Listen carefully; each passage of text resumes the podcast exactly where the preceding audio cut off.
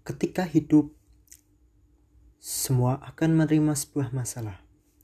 Di balik masalah memiliki sebuah cerita untuk mendewasakan. Sebuah cerita memiliki pesan tersendiri untuk dipahami. Teruslah berjuang menghadapi masalah serta tidak melupakan Tuhan ketika menjalani hidup tetaplah semangat. Semoga hatimu kuat menghadapi permasalahan.